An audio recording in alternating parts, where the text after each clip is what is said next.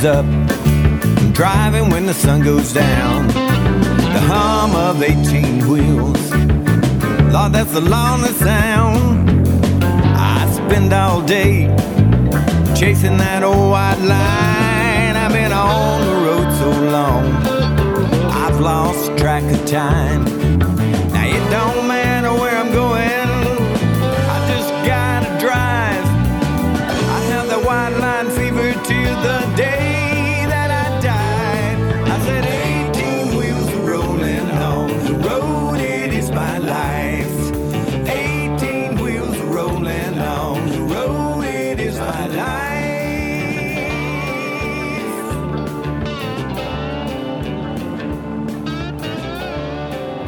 Good evening, friends. This is Chapman Gary Rayburn, Channel 21 Lonesome Road Ministries conference line host, and we've got a great program for you tonight. We're every Thursday at 5 p.m. That's Central Time. That's Tulsa time, and we'll have a great meeting with different speakers and a lot of prayer and praise reports to go along with the meeting. So we're glad you joined us, and we ask you to log on to LonesomeRoad.org and contact us and let us know and let us help you out there on that old Lonesome Road. Big Blue Mac.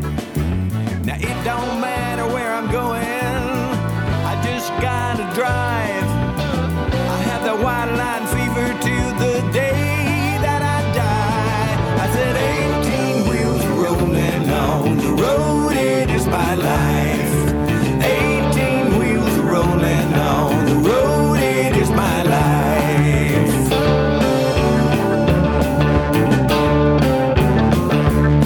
I said 18 wheels rolling on the road, it is my life.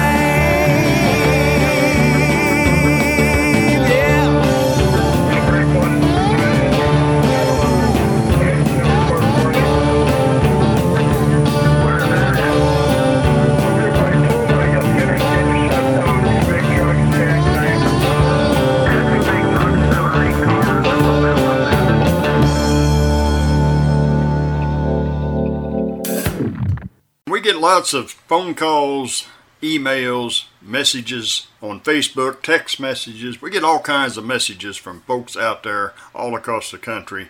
And it's not just truck drivers that we're reaching out there.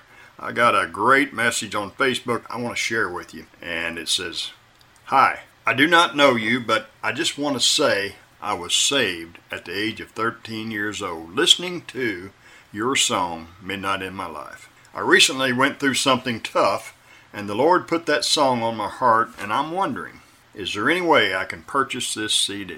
I'd be so blessed to be able to listen to this song every day. God bless, Rebecca." I got on Rebecca's Facebook page, and I seen where she was married now, so this has been several years ago that she got saved at the age of 13. And yes, Rebecca, this one's for you. Here is Midnight in My Life, off of our Lonesome Road Volume 1 CD, The McKay Project, Dennis and Leslie McKay singing it for you, Midnight in My Life.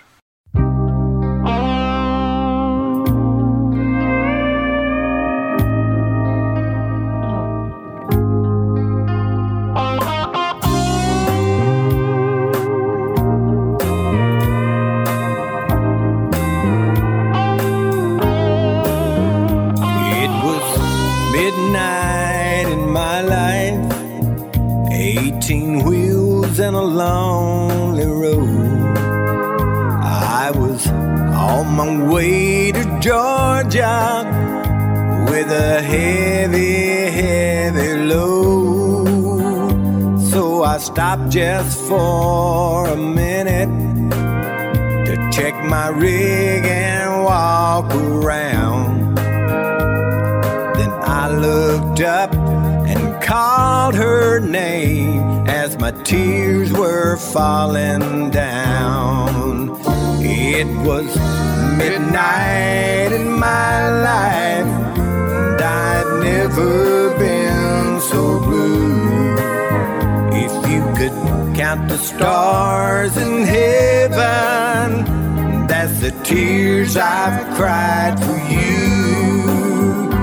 Being left down here so lonesome is a pain that I can't bear. And it's midnight in my life, and there's no light anywhere.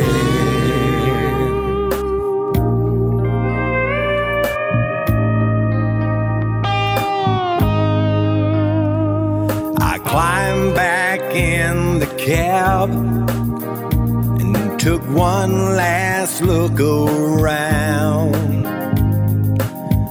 Man, it seemed like only yesterday when we laid her in the ground. Just then a man appeared beside me.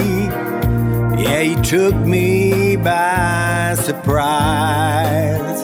He wore a long white robe and sandals, and there was something about his eyes. He said, "Put your faith in me, friend, and know I really care. I can heal the blind, make the lame to walk, and I can take your dark despair." Yeah, and it was midnight in my life, and I had never been so blue. If you could count the stars in heaven, that's the tears I've cried for you. Being left down here so lonesome is a pain that I can't bear. Midnight in my life, there's no light anywhere. It was midnight in my life, and I'd never been so blue. If you could count the stars in heaven, that's the tears I've cried for you. Down here so lonesome, that's a pain that I can't bear. When it was midnight in my life, Jesus showed me he still cared.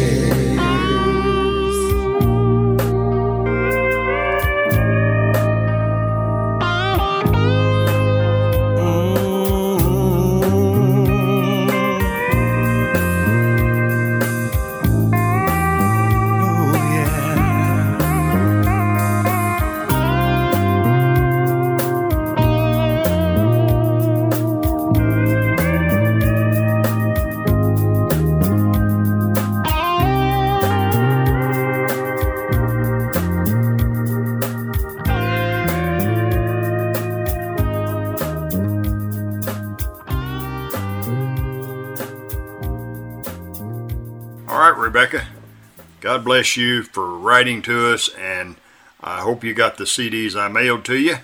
And all you have to do, friends, is ask, and we will mail you some of our free CDs that will help you wherever you're at. Mario Zamora is our speaker tonight, and he's been under attack all day, and his good friend and partner out there on the West Coast is Danny Atwood. And Danny, I'm going to ask you to pray for tonight's meeting, pray for Mario, and open us up in prayer, brother. Heavenly Father, Lord, we just lift up this meeting tonight. Lord, we pray for everybody involved. We pray for everyone trying to get through on the conference line. Lord, we just ask that you would intervene and you would work your magic. Lord, we know there's nothing impossible for you. Father, I pray for Mario, and I ask, Lord, that you would settle his nerves. Yes. I ask, Father, that you would fill his mouth, and, Lord, you have your way. You say don't worry about what we're to speak. You'll give it in that hour, so, Lord, we're trusting you. We turn Mario and this service over to you, Father, and we thank you in Jesus' name. Amen. Amen. Chaplain Mario Zamora. Okay, so Let me introduce myself. You know, I already just introduced myself as far. My name is Mario Zamora. I am a father of 5. So today I'm going to be talking about a testimony. My testimony today is entitled, Fear Not for Who I Am With You. I remember when I was 11 years old, I was kind of shocked that I was an immigrant of the States. My mom told me, you know, hey, you know, just to let you know that, you know, that you're, you know, we're immigrants of the States. I was like, what? Yeah, and she started explaining to me, you know, in 1977, I was 7 years old when they brought me to the States. So I was like, oh, okay. And I asked her, I go, Mom, so how do we learn English? Well, let me tell you. I said, your father, you know, he forced you guys to watch cartoons. I said, okay. So, you know, watching cartoons like Bugs Bunny, Tom and Jerry, and all these other cartoons, you know, we were, you know, catching those, you know, little lyrics, you know, speaking in English here and there. And I remember there was a particular cartoon from Warner Brothers. It was Bugs Bunny. And then I remember saying, what's up, Doc? What's up, Doc? And I'm like, oh, okay. So, you know, not knowing English, you know, I used to go outside, and, you know, and there were kids outside. And, you know, it was kind of strange because they wouldn't even talk to us. They wouldn't even, you know, play with us. So I used to go out there, you know, speaking in Spanish, hey, you know, you want to play? You want to play? And these kids were like, we don't understand you. So, okay. So I remember this one word, what's up, Doc? So I used to tell the kids, what's up, Doc? What's up, Doc? They're like, you're weird. You know, you people are weird. I'm like, people? I mean, I was like, oh, okay. So, you know, it was a really, really rough year, you know, 1977 for us. But talking about, you know, being an immigrant, my dad and my mom, you know, they were really good people. You know, my dad was really, really smart. You know, he was born in Tijuana. He was a military man. He joined the military and then graduated from military, went to college, was a smart young man. I mean, smart. My mom, she was more an outgoing person. I was really, you know, shocked that during that time that my dad was an alcoholic because I didn't see that. I didn't see that. I was 11 years old. I thought my dad was the greatest man in the world, you know. He's always protecting us, you know, providing for the family. But, yeah, I mean, I was really, really shocked. So I remember one time that my dad said, hey, you know, we need to go and go pick up your mom. I was like, oh, okay. I said, well, I need to talk to your mom. That's what he said. I go, what's going on? So he said, well, you know what? Just hop on the motorcycle. I said, hop on the motorcycle? What do we need to go on the motorcycle for? He goes, just hop on the motorcycle. So I was like, all right. So we hopped on the motorcycle. And on the way there, you know, I was holding on to my dad. And on the way there, I remember my dad yelling. He turned around and smash. His car straight on hit us. I don't remember what had happened. All I remember is that when that car smashed us, I was under. I was like, what the heck's going on? I felt like I was in a different world. There was a blue tunnel. You know when you know, like a really, really dark blue tunnel, and there was light coming towards me, and it felt weird because it felt like, you know, two hands picking me up, and I was being elevated higher and higher and higher, and all of a sudden, it's like the hand just turned around and just dropped me, and I woke up, not knowing that we were involved in an accident. I remember the paramedics telling me, hey, young man, are you okay? Are you okay? I'm like, I mean, I was crying, you know, calling out for my dad. Where's my dad? Where's my dad? All I overheard is that, you know, witnesses and, you know, saying, hey, it was, I seen this kid go up like 3 to 5 feet up in the air and came down and hit his head. And I was just in shock, you know. I remember going to the hospital and my mom was out there crying and she was just telling us, you know, telling me, Mijo, are you okay? Everything's all right. You know, I go, I don't know, Mom, you know. But see, I was scared at that time. I was scared because I didn't want to tell them what had happened, that I seen a light and some hands carried me up to this light, and all of a sudden the hands turned me around. It felt like something out of this world. I don't know how it felt. It's something I cannot explain. But see, that was the first time that God was talking to me.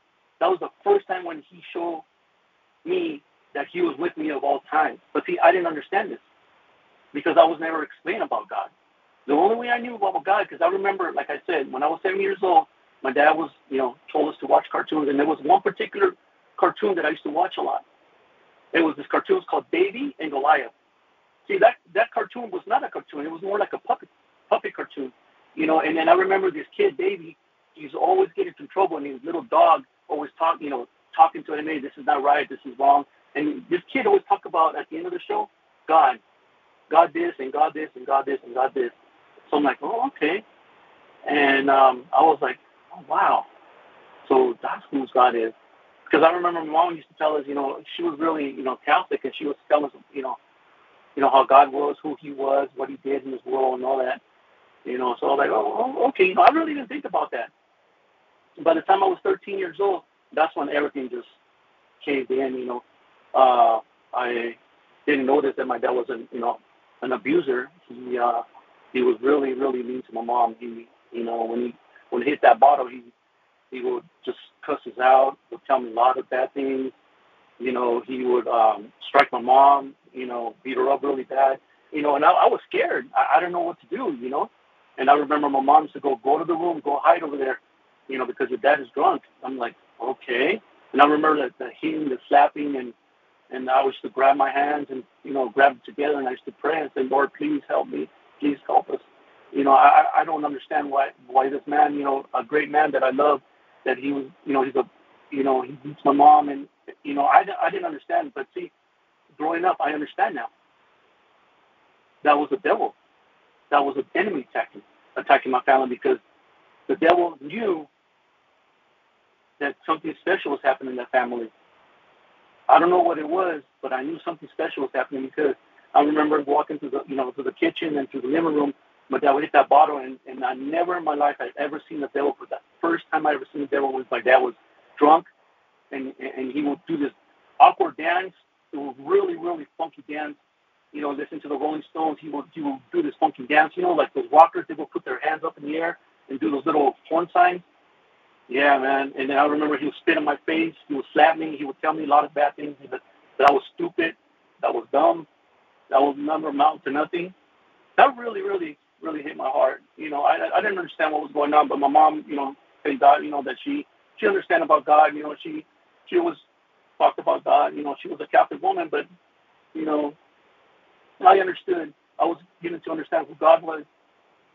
I remember when my friends, they came over to the house, and they asked me, we were kids, and they asked me, hey, would you like to go to church with us? I'm like, huh?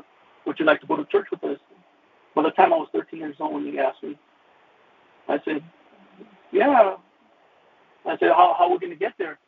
He goes, don't worry. He goes, a bus picked us up.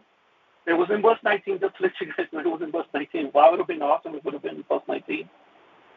A bus picked us up, and they'll take us to church. I said, okay, let me ask my parents. I asked my mom. She said, yeah, that's fine. There's no problem.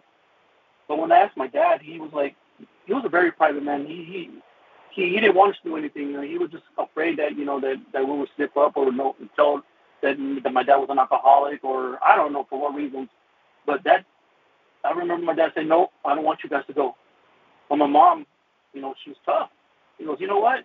They're going to go. I want them to know the word of God. I was like, oh. My dad was just, he got drunk, and, I remember that afternoon, he got drunk, and my mom, she told us, go, go, go, go. So we went, we went. We got on that bus. I remember that bus, right? We got on that bus, and they took us to a church. I remember that church thing. It was called First Church of Nazareth. I was like, wow, this is nice. This is really, really nice. They introduced, my friends introduced us with their friends, and the counselors, and, they were talking about God, who God was, how wonderful he is, he's a merciful God, he always protects you.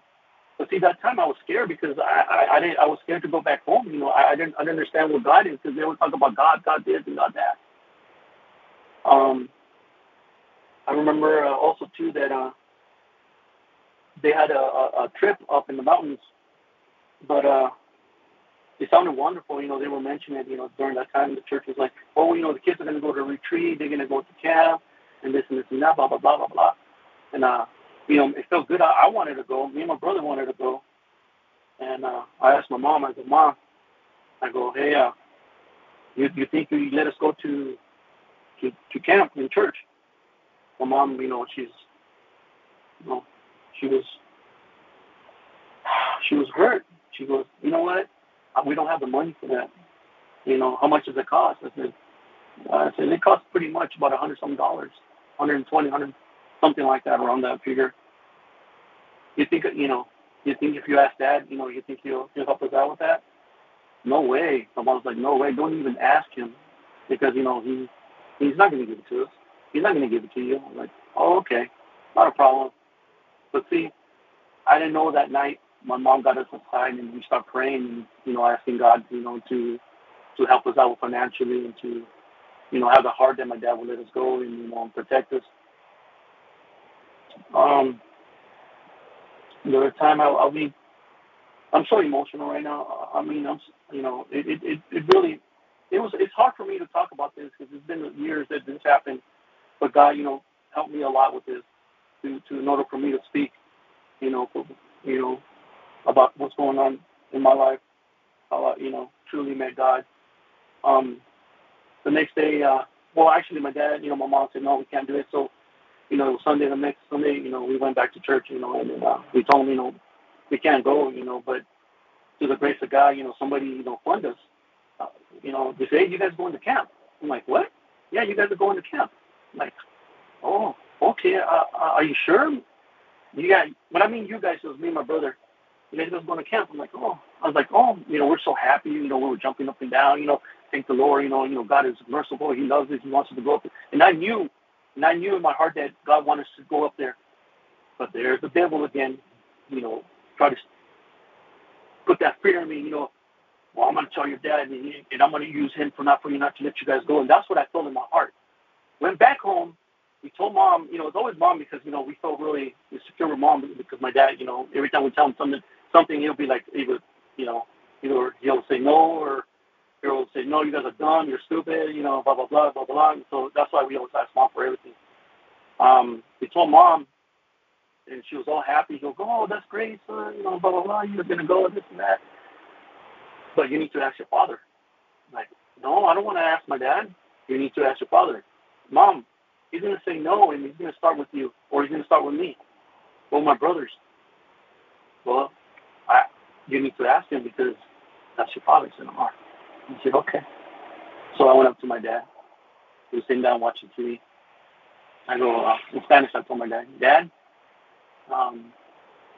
we got, you know, they didn't want us, but, just, you know, I was so scared. I didn't even know what to say to him. We were funded to go up in the mountains.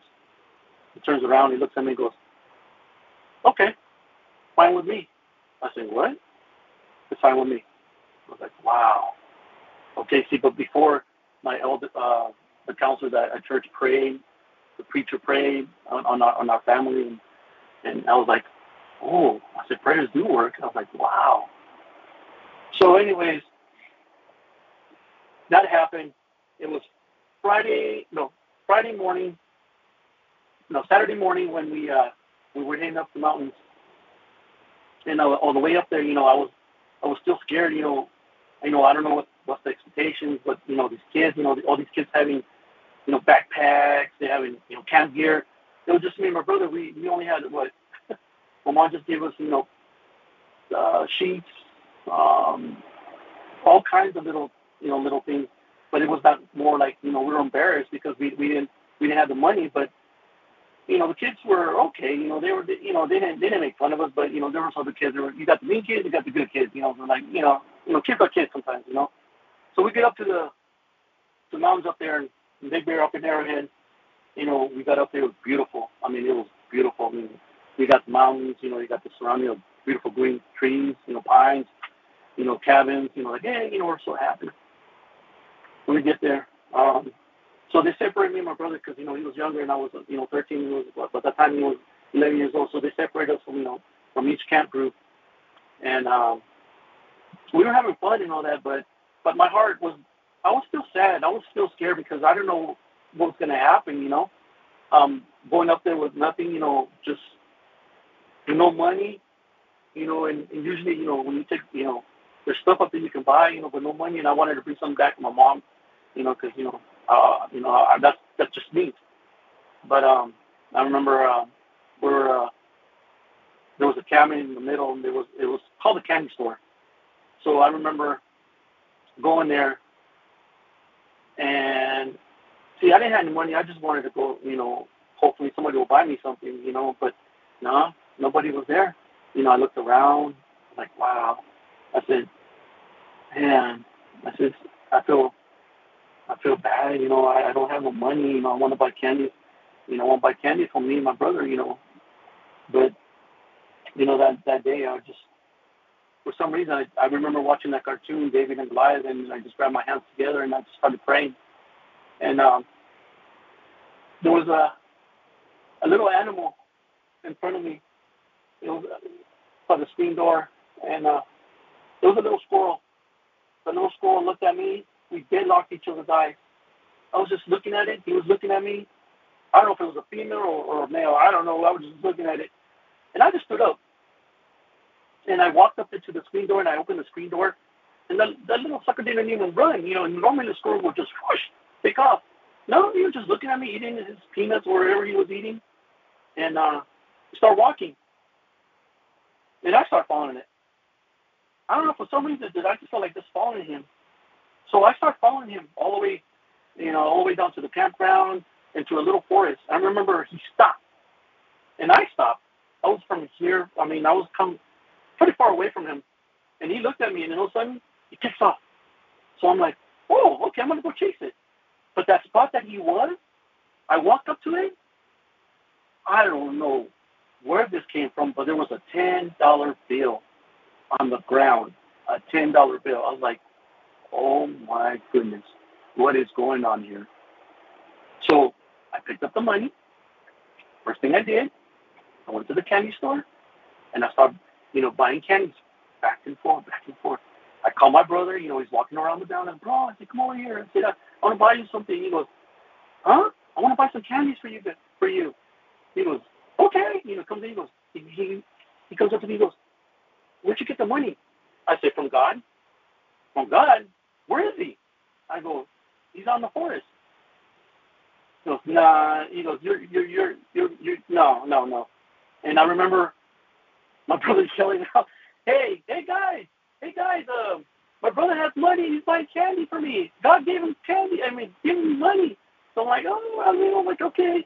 So the kids came up running. You know, I started buying candy left and right. And I remember his counsel comes up and she grabs me by the hand. She goes, son. She looks at me. She goes, where'd you get that money from? I said, from God. What do you mean from God? Yes, from God. It was out in the forest, and it was a little squirrel, and I went out there, and that was God, because he knew my heart that, you know, we didn't have any money, and I want some candy. She goes, nah. She first thing she said, nah. I said, are you sure it was God? I mean, did you steal it? I mean, they were really nice people. No, I said, it was God. No, are you sure? You know, you didn't steal it from anybody? I go, I don't do that. I said, I don't steal. You know? So that day, I remember that night also, I mean, when we came back, you know, I was telling everybody, God gave me this, and to share, you know, the wealth around, you know, the candy and everything. And kids were like, wow. And they were just looking at us like, okay, all right. That night, I remember, there was like a stadium on like in the middle of the cabin, like a big old stadium. It started from the bottom to the top. It was like a stadium, you know, like a circle around, and it was night. It was really, really cool. It was just something that, you know, it smelled fresh, smelled beautiful. And I remember they start singing, and but keep in mind, it started from the bottom to the top. People would start crying, and I was on the top. Kids were crying, counselors were crying, and it was just a trickle of things. It was just coming up higher and higher and higher and higher. The Lord right there just touched me. Bam! Touched me. The Holy Spirit just touched me, and I started crying. I raised my hands, and I just started praying, and praying. I said, thank you, Jesus. I know who you are, Lord. You know, I praise you. I love you. I mean, it felt so relieved after, you know, my dad, you know, the way he was, you know, nothing in my mind. I didn't worry about nothing in the world, but just thanking God for everything that he has done, you know, bringing me and my brother to know who God is, who God was. That morning, it was Sunday that morning, I didn't want to go home. I was scared of my dad still because I knew once I knew God, I knew I was going to be under attack, me and my brother. Because I remember one of the counselors told me, you know, once you receive the Lord, you know, there's going to things come upon you and this. You know, I was like, oh, you know, I was like, oh, okay. And I was scared. I was really, really scared. Going back down the hill, you know, I started crying. My brother started crying. And the kids were like, are you okay? Are you okay? I go, you guys don't understand. I said, once we hit, you know, go down there, I mean, bad things are going to happen. What? Bad things are going to happen. So we got to the church. The bus got to the church. And I remember my friend's mom picking us up. And I was quiet. Me and my brother were real quiet. And then my friend, he was all happy. He was like, hey, you know, we had a great time. Blah, blah, blah. But me and my brother were just looking at each other like, with our heads down, you know, we're scared. You know, I remember my friend's mom asking us, you guys okay? I'm like, yeah, we're fine. You know, I didn't want to say anything because, you know, I don't want to cause any problems with families, you know, them coming down, you know, and talking to my dad and you know, getting worse, you know, things will happen, you know. And I remember going home, you know, her mom dropped us at home, came in with our stuff and all that. And my dad was drunk.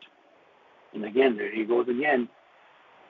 Started dancing like the devil. I mean, I knew that was the devil. Me and him locked with each other, eye to eye. And for some reason, the Holy Spirit just came on me. And I looked right at him.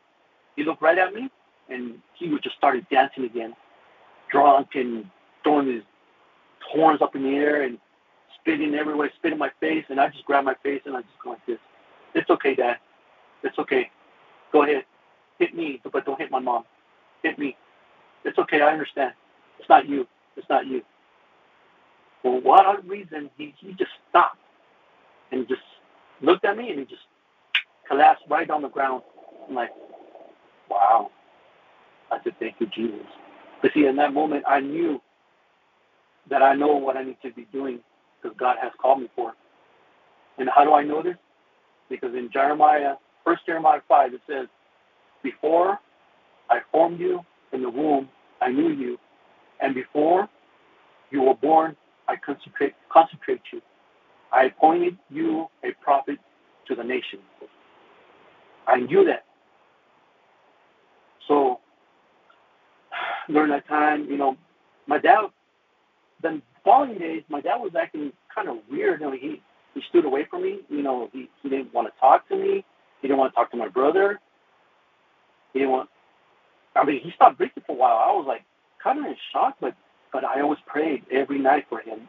I prayed for my family. I prayed for my brothers. I prayed for my sisters. You know, I was really, you know, on fire for the Lord. You know, I was like, yes, because I remember this counselor told me, you know, young man, you're going to be a special one. You're going to be a special kid. You know, and I remember that counselor told me those words, and I really took that in. And this is why I read that First Jeremiah 5, you know. God knew who I was. He knew what I was going to be doing before I was born. He knew who I was. So I was really, really in fight with the Lord. Growing up, you know, I was to my teens, you know, my years later, you know, between year 1997 and 98, I met Sonia, my wife, my beautiful wife, that she's always been there for me all the time. My cousin, he invited us to go to church one time, and I was like, okay, you know, we'll go. We'll go to church. You know, me and my wife would say, okay, we'll go to church. Went to church. Wonderful church, Pentecostal church. Great man, great preacher. I mean, this man was on fire. You know, I my cousin introduced me to him.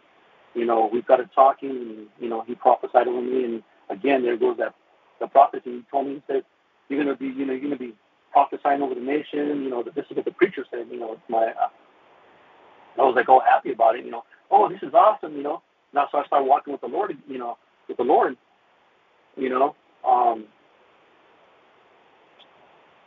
So during that time, you know, I was really, really into, you know, to God, you know. I started evangelizing people, you know. I was going to Long Beach with my cousin, you know, going over there, you know, doing prophetic words, you know, in Spanish and English, you know, talking to people, you know, and telling them, you know, about God, who he was and everything. And I remember coming back, you know, it was, I guess, between 2000 and 2001 when I came back. I mean, when I came back, when the preacher, my pastor, we had a Bible study, and then I had my Bible with me, and then he said, he goes, "You're reading the wrong Bible." I was like, "Huh? You're reading the wrong Bible." I go, "What do you mean I'm reading the wrong Bible?" I said, "Pastor," I said, "this is the Bible that I read. This is the Bible that I use when I talk to people. This is the Bible that God gave to me." He goes, "No, that's the wrong Bible." I go, "What do you mean wrong Bible? It's an English Bible." He goes, "No, you need to read the New King James Version." So I'm like, I just looked at him, and I just stared at him. I mean, that really broke my heart. That really, really, I just looked at him. This is a man that I looked up to, that he, you know, we talked about God, he prophesied, we did a lot of things, you know, that was working for God, you know. And I just looked at him. That really, really broke my heart. And he tells me too, "You should not be using that Bible to go talk to people." And I look at him like, "What do you mean that? But this is the Bible that God gave to me, because this is the Bible that I understand." "No, son, it's the wrong Bible." That really, that's when I just like, you know what? Forget about this church. I walked away, went home, and I never looked back on that church again. That fire that I had in me when I was a kid, just one, you know, that I was so on fire with the Lord, and my cousin introduced me to this church, and God was with me all the time. I just lost the fire. For years, I lost my fire. I lost it big time. I just walked away from God, you know. I just walked away, but he was always there for me. I know he was, but I was scared to go back, because I didn't. I was hurt by man, and I was hurt by a church. Yeah, I was really, really hurt by that. But I remember when my cousin used to come by and say, "You know what? Don't keep your eyes on man, but keep your eyes on God." And I was, but God said that this is not the right Bible. "No, it's not God. It's not God." And I was angry for that. "No, it's not God. It's not him." "Oh, okay." But that happened for many years, you know. By me doing that, you know, I wasn't too happy with my life. You know, I was beginning to get angry. You know, it was my way or the highway. You know, my poor wife, you know, she's always stuck by me. She's always been supportive of, "No, don't do this, don't do this, don't do that." You know, we had a great home, a beautiful home. You know, we lost that home by me being selfishness, you know, but not asking for help, you know. And that's when it started really bad, you know. 30 times we moved because of my selfishness and my angerness and being stubbornness. 30 times in my life, when my wife and my kids moved 30 times. That's a lot of times. I mean, I didn't see that, but, you know, I always trying to fix everything, but without God, but without him, for asking for help, for praying. And I never prayed. I would say, "You know what, I'm not going to pray. He took, you know, he took, you know, I'm, you know, I'm hurting, I'm pissed off, I'm angry." But see, I blame that on me, you know. Into realization when it was this year that in March that my daughter, she was going to go to a trip. She, you know, she was looking for a church. First of all, she found a church, and you know, I was, you know, "Hey, Dad, hey, you want to go to church with me? Hey, Mom, you want to go to church with me?" Like, "Nah, I don't want to go. I don't like your church." You know, I was just, but see, I was condemning that church. I was already being judgmental, you know, because I didn't want to go to church because I was hurt. I was hurt for so many years. "Hey, Dad, you know, I'm going to go to a mission trip." Oh, man. When she told me that mission trip, and I said, "What mission trip? Where are you going? Where are you going that mission trip?" She says, "Well, I'm going to Poland." Oh, my heart just dropped. I said, first thing, I just felt this like ugliness. And I just said, no, you're not going. Mm-mm. You're not going at all. You're not going. That was just the flesh talking. I go, well, you need to go because I'm going to be saving souls. Like, no, you're not going. There's a war going out there. You're not going to go at all. I mean, me and her went back and forth, telling her, you're not going to go every other week, every day. We fought. Came to a point that I just had enough. And I just exploded on her really, really bad. I told her, you're not going to go. I am tired. You don't love us. You hate us. You always go to church. You always talk about this Poland trip. You want to save people's lives. But see, that time I was jealous of her because she was going to go through that trip. I was angry. Why not me, Lord? Why not me? Send me. Why not me? No. She stood her ground. She looked at me and goes, I always pray for you guys, and Jesus loves you, and I'm going to save souls. You like it or not, I am going to Poland. Whoa, I got so irritated, so mad, so angry that my face was so red. My eyes turned black. I mean, I was so angry that now that she tells my daughter, says, you know what, Dad? I saw the devil in you. I saw that devil. He doesn't want me to go to that trip, and I'm rebuked in the name of Jesus. And, you know, I'm still going to that. I was so upset, so angry. Also, too, I had a downfall with my son, too, that same day, because I asked him to move because my mother-in-law was going to come down and live with us because it was hard for her because, you know, she was really old and we needed to take care of her. But at that time, you know, his girlfriend was living with him. With us at that time, and we asked him to move. And, you know, he came home and we told him, and I remember his face. He goes, oh, I don't know what's going to happen, Dad. Regina's going to come home, and her name was Regina.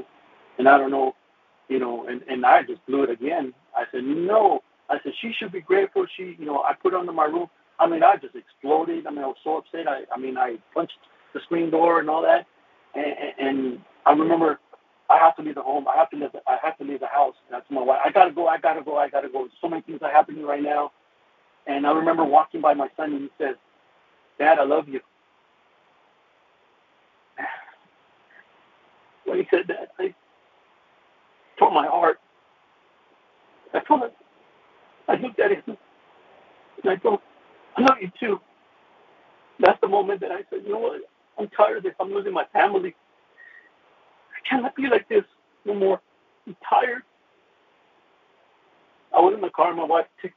I told my wife, hey, just take me somewhere. I don't want to be here no more. I'm losing my family. But see, that was the devil talking. I finally realized that.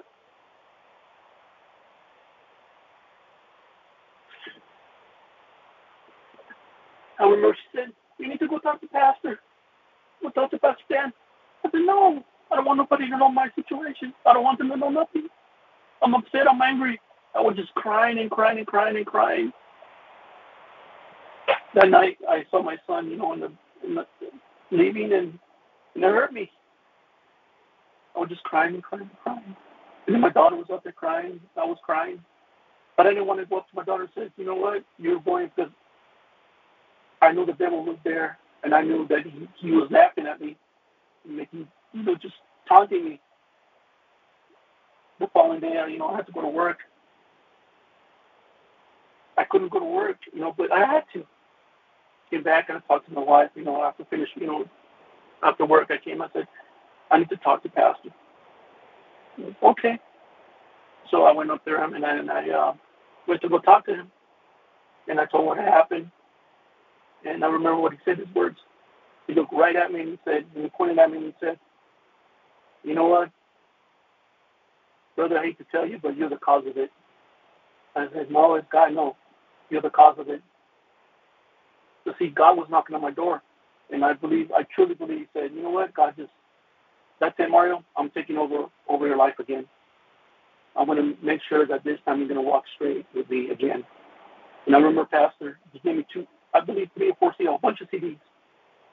I don't know what kind of CDs were, but it was the Lonesome Road CDs. And I was like, okay, you know, all right. So here, listen to them. I said, okay. went home, went to sleep. It was about 2 o'clock in the morning. I woke up. I grabbed the CDs and I popped one in there. And it was, I believe it was Toby Mac when he was preaching that time. And he talked about, you know, what if I've been and what I've been through. I was just crying and crying and crying in the car. I started the car, grabbed another CD. I put it in. It was Joe Harvey, one of the songs called Beginning of Rainbow, I believe it was. I just started crying. But see, what's funny about this is that I don't like country music. I really don't like country music. I remember the town pastor, he was, you know, playing music, and he was going to put a music country, and I told pastor, I said, you know, respect pastor, but I really don't like country music, you know. But see, he's so wonderful. He looked at me and he said, he didn't even say nothing. He just smiled at me. He just gave me a little chuckle. Okay. But when I popped that CD that morning, going to work, and listening to Joe Harvey, and I'll always remember him playing that song. It was phenomenal. His Holy Spirit just came down. I pulled over, and I just raised my hand, and I just started praying, Lord, help me. I am tired of living like this. I need you. I need you, Lord. He said, don't be scared. I said, don't be scared. I'm here always. I always stay here with you. I don't even know what it is. I don't even remember how I got to work or how I got home, because when I go back to work, I also, you know, still listening to the CDs that the pastor gave me. Went home. I looked at my daughter, and I told her everything. I told her, you know, that I love you, and God told me, said, just be quiet. Let me handle this. I'll take care of the whole Poland situation. You're now be working on your family. And that's when I gave my life back to Jesus Christ and God. See, the thing is I was scared. You shouldn't be scared. In Isaiah 41:10, it says, fear not, for I am with you. Be not dismayed, for I am your God. I will strengthen you. I will help you. I will uphold you with my righteousness right hand. So that's my testimony that I wanted to speak out and talk about for many years, that God has always been there with you. And I love my family, because I know my family is working. You know, we're working together, I know. And God always be there for me. Thank you.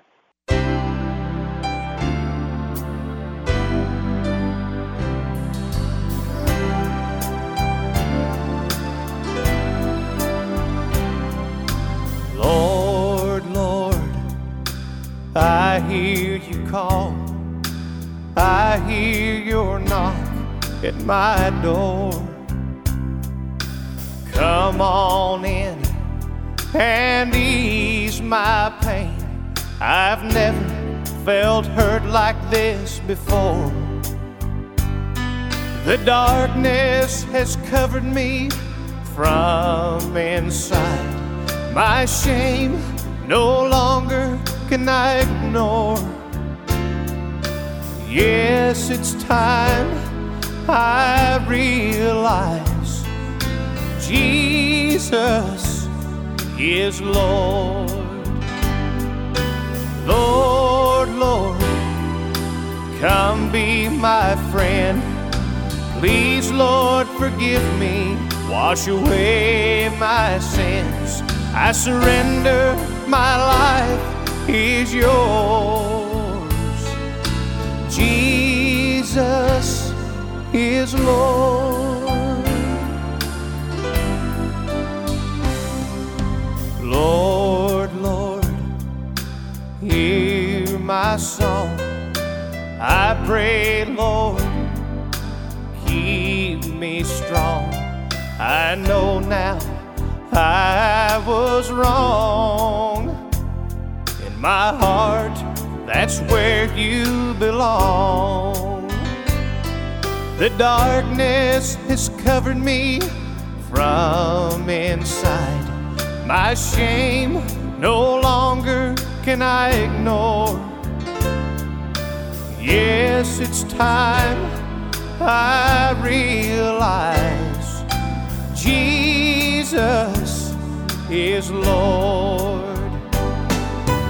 Lord, Lord, come be my friend. Please, Lord, forgive me, wash away my sins. I surrender, my life is yours.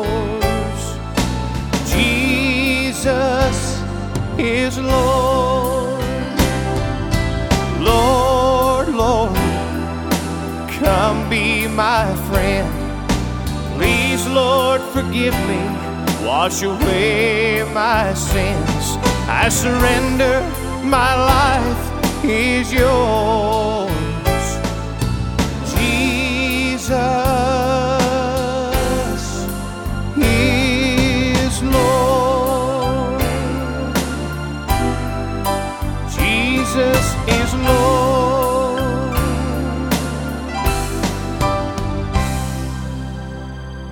Are you away from God? Would you like to get closer to God than you've ever been?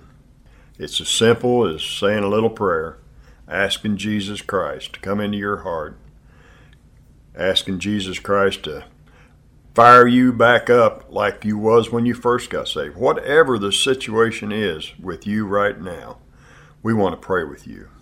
All you got to do is pray a simple little prayer. It can be as simple as, Lord Jesus, forgive me for my sins.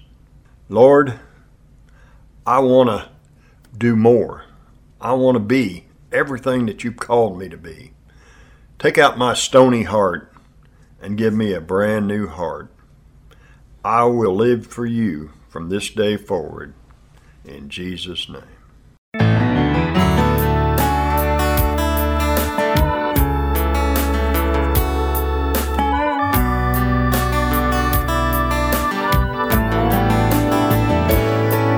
At the crossroads of life, lost without hope, 18 wheels of lonesome at the end of the road. In my hand was a tract the preacher had read, his words still echoing in the back of my head. I felt so ashamed when I thought of my past.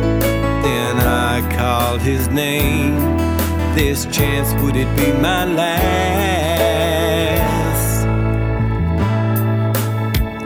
Then I saw Jesus hanging on that tree.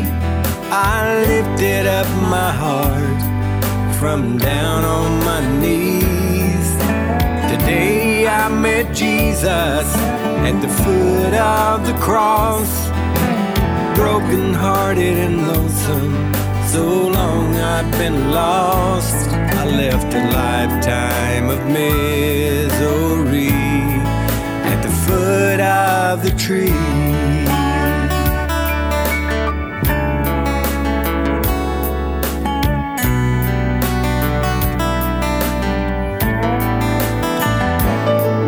Those 18 wheels are rolling down that old lonesome road. And I shared the good news wherever I go. Yes, there's been a change. I'm not the man I used to be. And I tell everybody what's happened to me. How I felt so ashamed when I thought of my past. But I called his name. This chance, could it be my last? Then I saw Jesus hanging on that tree, and I lifted up my heart from down on my knees. Today I met Jesus at the foot of the cross. Broken-hearted and lonesome, so long I've been lost.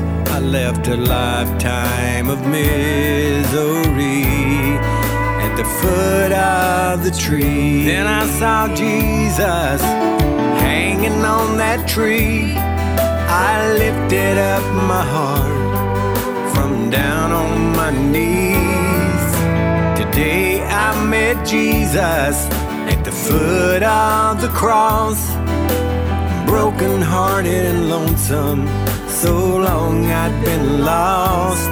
I left a lifetime of misery at the foot of the tree.